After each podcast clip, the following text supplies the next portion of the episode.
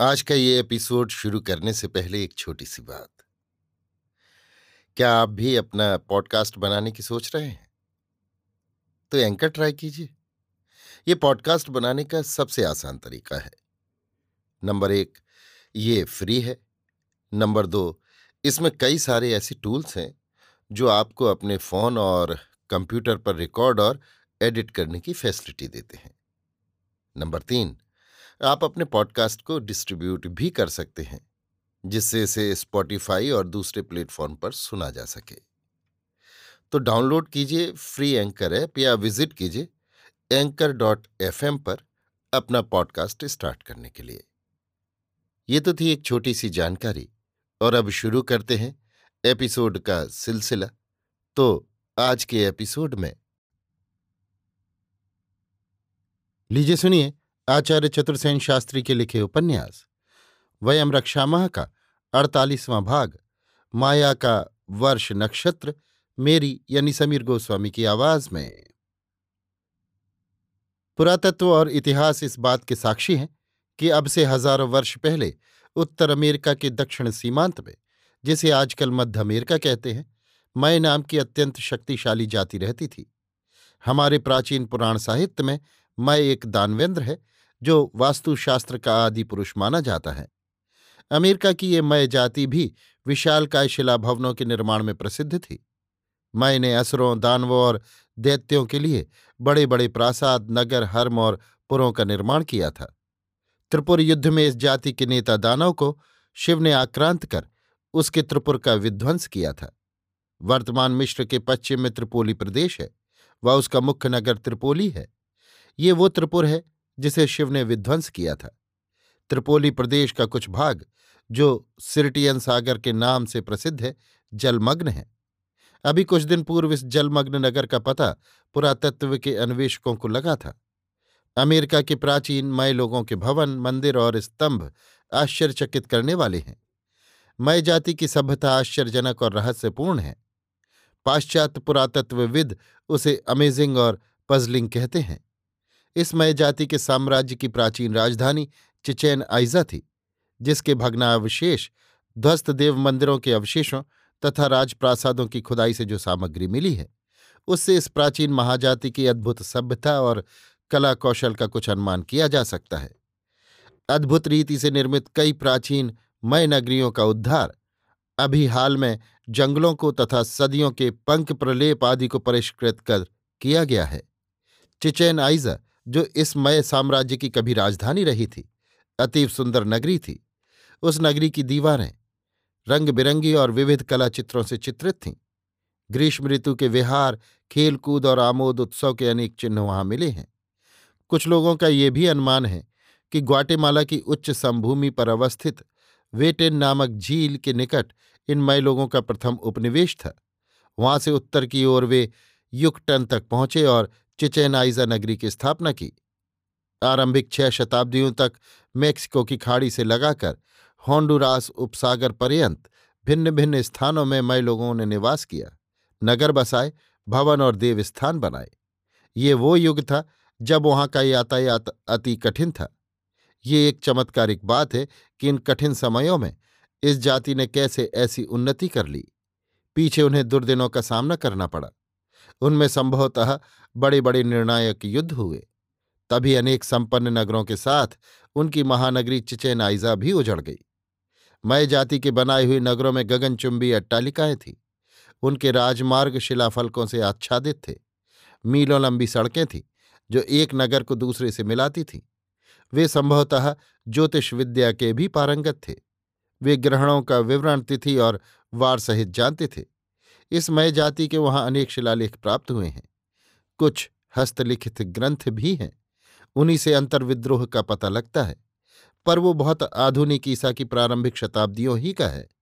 ये भी ज्ञात हुआ कि उन पर स्पेन वालों ने आक्रमण कर अंत में उनका विनाश किया और उनका इतिहास भी नष्ट कर डाला, जिससे इस जाति का पूर्ण इतिहास अंधकार में डूब गया। प्राचीन राजधानी की सफ़ाई और खुदाई से वहाँ मंदिर, महल, पिरामिड, बाज़ार, नाट्यगृह, कब्रें तथा अट्टालिकाएँ निकली हैं, जो आजकल के मंदिरों के समान हैं। मीलों तक बस्ती के चिन्ह देखने को मिलते हैं।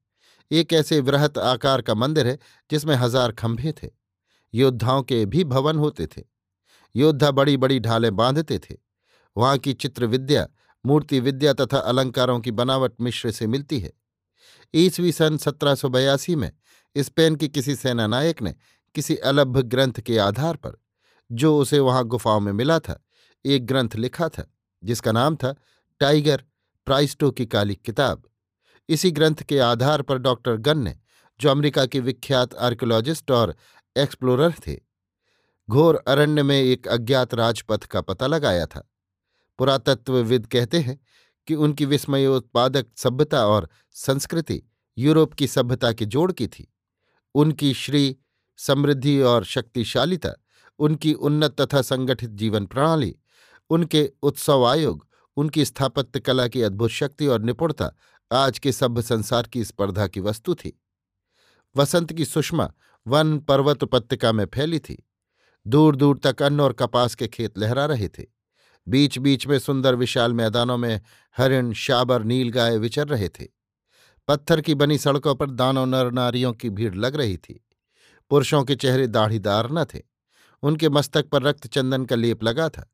वे कमरबंद कपास के सूती चोगे पहने हुए थे। उनके मुखमंडल सुचिक्कण थे। युवतियों के अंगों पर रंगीन साड़ियाँ लिपटी हुई थीं। चंदन, अगरू, केसर, कस्तूरी और अन्य सुगंध द्रव्यों से उनके अंग सुवासित थे। उनके लंबे लंबे सुचिक कणकेशों में, जो सुगंधित तेलों से सिक्त थे, विविध पुष्प गुंथे हुए थे। सभी नगर के राजपथ पर जा रहे थे। नगर में आज वर्ष नक्षत्र था। स्त्रियों और पुरुषों की टोलियाँ पृथक पृथक नृत्य करती, गाती बजाती आनंदमग्न नगर में चारों ओर से आ रही थी। नगर निवासी उनका गंधमाला आदि से सत्कार कर रहे थे। राजभवन का आज अद्भुत श्रृंगार किया गया था। देव देवेंद्र दानवेंद्र स्वर्णाभरणों से सज्जित हो रहे थे। दानव कुल में दानवेंद्र ही ईश्वर थे और वे संसारव्यापी आदेश देने की क्षमता रखते थे। राजदर्शन साधारणतया प्रजावर्ग को नित्य नहीं होते थे। जिन्हें होते थे, वे उन पर अनेक प्रतिबंध रखते थे। परंतु आज वर्ष नक्षत्र के दिन सब कोई दानवेंद्र के दर्शन लाभ कर सकते थे। परंतु दानवेंद्र को कोई भी जन सीधा संबोधित नहीं कर सकता था। न दानवेंद्र के सम्मुख सीधा खड़ा रह सकता था। प्रत्येक पुरुष को दानवेंद्र के समक्ष घुटने टेक कर बैठना और नतमस्तक होकर तथा राज सचिव के माध्यम से देव कहकर निवेदन करना पड़ता था। आज राजवर्गीय जन, राज परिवार के जन, अमात्य कोषाध्यक्ष, सेनानायक सभी सज धज कर राजप्रासाद के बाहर मैदान में एकत्र हुए थे और होते जा रहे थे। वास्तव में आज के दिन राज्य की सारी कुमारिकाओं की नीलामी होनी थी। उसी का ये वर्ष समारोह था। असुर दानव कुल में यही नियम उन दिनों प्रचलित था। माता पिता के संतानों पर कोई अधिकार न था। राजा राज सेवा में कुमारों का स्वेच्छा से प्रयोग करता था। कुमारिकाओं को राजा की अध्यक्षता में नीलाम किया जाता था। प्रत्येक प्रांत को निश्चित संख्या में सैनिक युद्ध के लिए देने पड़ते थे, जिनके साथ उनका शस्त्रवाहक भी होता था। युवती कुमारिकाओं के संबंध में नियम इस आधार पर था कि वे ही राज्य के लिए जनसंख्या की वृद्धि करती हैं, अतः उनका मान असुर दानव राष्ट्रों में सर्वोपरि होता था। प्रतिवर्ष वर्ण नक्षत्र के दिन राज्य भर की युवती कुमारियाँ राजप्रासाद के प्रांगण में राजा के सानिध्य में ऊँची बोली पर बेच दी जाती थीं। दानव और असुर राज्यों में एक और भी नियम था। वो ये कि कोई भी असुंदर पुरुष राज सेवा नहीं कर सकता था। पुरुष का मूल्य उसकी योग्यता नहीं, शरीर गठन और रूप सौंदर्य पर निर्भर था। जो पुरुष जितना रूपवान तथा गठीला शरीर का होता, उसे उतना ही ऊँचा पद मिलता था। इसलिए असुर दानव राष्ट्रों में शरीर सौंदर्य का बड़ा ध्यान रखा जाता था। कुरूप और दुर्बल व्यक्ति तिरस्कार की दृष्टि से देखे जाते थे। वे चाहे जितने उच्च कुल में उत्पन्न हुए हों, उन्हें अपने परिवार में दास कर्म करने पड़ते थे तथा निकृष्ट भोजन और वस्त्र मिलते थे। परंतु कुमारिकाओं के संबंध में ये बात न थी। कुमारिकाएँ प्रजनन का केंद्र मानी जाती थीं। प्रजनन ही उन दिनों सबसे महत्वपूर्ण ज्ञान विज्ञान था। इसी से जननेन्द्रियों की पूजा उन दिनों सर्वत्र असुर दानव कुल में प्रचलित होती जाती थी। राजा चाहता था कि असुंदर और विकलांग कुमारिकाएँ भी स्वर्ण देकर सुंदर पुरुषों को दी जाएँ। जिससे वे सुंदर बच्चों को जन्म दे सकें। कुमारिकाओं की बिक्री के लिए एक विभाग था। उसमें पुरोहित का प्राधान्य होता था। प्रहर दिन चढ़े कुमारिकाओं का विक्रय आरंभ हुआ। दानवेंद्र राज याजकों तथा मंत्रियों के साथ सुसज्जित हो स्वर्णपीठ पर आ बैठे। दानवेंद्र के साथ अनेक भविष्यवादी दिव्य शक्तिधारी जादूगर तथा ज्योतिष भी थे। वे सब लाल वस्त्रों पर स्वर्णाभरण पहने हुए थे। दानवेंद्र के प्रिय पार्षद लाल पोशाक पर सोने की साकल गले में पहने राजा की बाट में बद्धांजलि खड़े थे। दानवेंद्र की चेटी भी मोर पंख और छत्र लिए दानवेंद्र के पीछे खड़ी थी। रथ दल हय दल गजदल और पैदल सेना पंक्तिबद्ध अपने अपने यूथ पतियों की अधीनता में सजी खड़ी थी। आरंभ में मंत्रोच्चार हुआ। देवता को बलि दी गई और अतिवृष्टि, अनावृष्टि, अवर्षण, तूफ़ान और दुर्भिक्ष से राष्ट्र सुरक्षित रहे तथा दानवेंद्र वर्ष भर संपन्न, संप्रहष्ट रहें। इन सब के लिए होम पूजन और पृथक पृथक बलि दी गई। इसके बाद दानवेंद्र की स्वर्ण प्रतिमा का पूजन विविध उपचारों से हुआ। दानवेंद्र की मूर्ति पर विविध प्रजाजनों ने अपनी श्रद्धानुसार बलि भेंट दी। बहुतों ने स्वर्ण दिया, रक्त दिया, बहुतों ने पशु बलि दी, बहुतों ने अपनी संतान की बलि दी। राजदर्शन के उपलक्ष्य में दूर से आए हुए बहुत जनों ने अपनी ही कंठ काटकर आत्मबलि दी। ये सब बलिदान बही खातों में लिखे गए और बाद में दानवेंद्र की ओर से, जिसकी भेंट बलि जितनी मूल्यवान प्रमाणित हुई, उतना ही उसे राजप्रासाद दिया गया। स्वर्ण, पद, भूसंपत्ति, पशुधन, कुमारिकाएँ, आदि आदि। अब कुमारिकाओं का नीलाम आरंभ हुआ। सबसे पहले सर्वश्रेष्ठ, सर्वाधिक सुंदरी कन्याएँ दानवेंद्र और याजकों के लिए छांटकर उनके निर्धारित मूल्य का स्वर्ण नीलाम करने वाले अध्यक्ष के पास जमा कर दिया गया। इसके बाद बची कुमारिकाओं में से सर्वश्रेष्ठ सुंदरी कन्या का ऊँचे से ऊँची बोली बोलने वाले को स्वर्ण लेकर नीलाम कर दिया गया। उसके बाद एक सर्वश्रेष्ठ सुंदरी, फिर साधारण कन्याएँ बारी बारी से नीलाम कर दी गईं। अंत में कुरूपाओं और विकलांगनाओं की बारी आई। उनका कौन ग्राहक हो सकता था? अतः उन्हें धन देकर बेचा गया। अभिप्राय ये कि गरीब सुंदर पुरुषों को स्वर्ण देकर उन कन्याओं को रखने के लिए राज़ी किया। इस प्रकार वे सब कन्याएँ उसी दिन बिक गईं। वे सभी एक प्रकार से विवाहिता हो गईं। सुंदरी कन्याओं की बिक्री से मिले स्वर्ण का एक अंश असुंदरी और विकलांग कन्याओं के खरीदारों को दे दिया गया, जिससे वे उनका भली भांति पोषण कर सके। परंतु ये खरीद बिक्री साधारण नहीं होती थी। इसके लिए देव सानिध्य में प्रतिज्ञा करनी पड़ती थी, जिसका न्यायाधीश बड़ी कड़ाई से पालन कराते थे। इस संबंध में अपील भी की जाती थी। परस्पर की शर्तें शपथ और गवाहियों द्वारा तय होती थीं। कोई भी पुरुष इस प्रकार कन्या का पति बनकर उसके साथ अन्याय आचरण नहीं कर सकता था। उसे कन्या का समुचित भरण पोषण करना पड़ता था। दानवों और असरों के राज्य शासन में उनके कानून तीन भागों में विभक्त थे।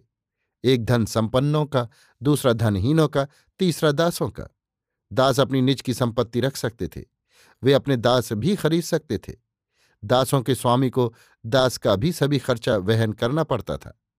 दास के लिए कन्या भी खरीद लानी पड़ती थी। दास पुत्र भी दास होते थे, परंतु यदि दास का संबंध किसी अदास स्त्री से होने पर गर्भ रह जाता था तो वो बालक दास नहीं माना जाता था। दास रुपए देकर मुक्त भी हो सकते थे। नीलाम में अदास कुमारी का खरीद सकते थे। दासों की बाहों पर उनके स्वामियों के नाम खोद दिए जाते थे। राज कर कड़ाई से लिया जाता था। जो नहीं दे सकता था, वो अपने परिवार के साथ बेच दिया जाता था।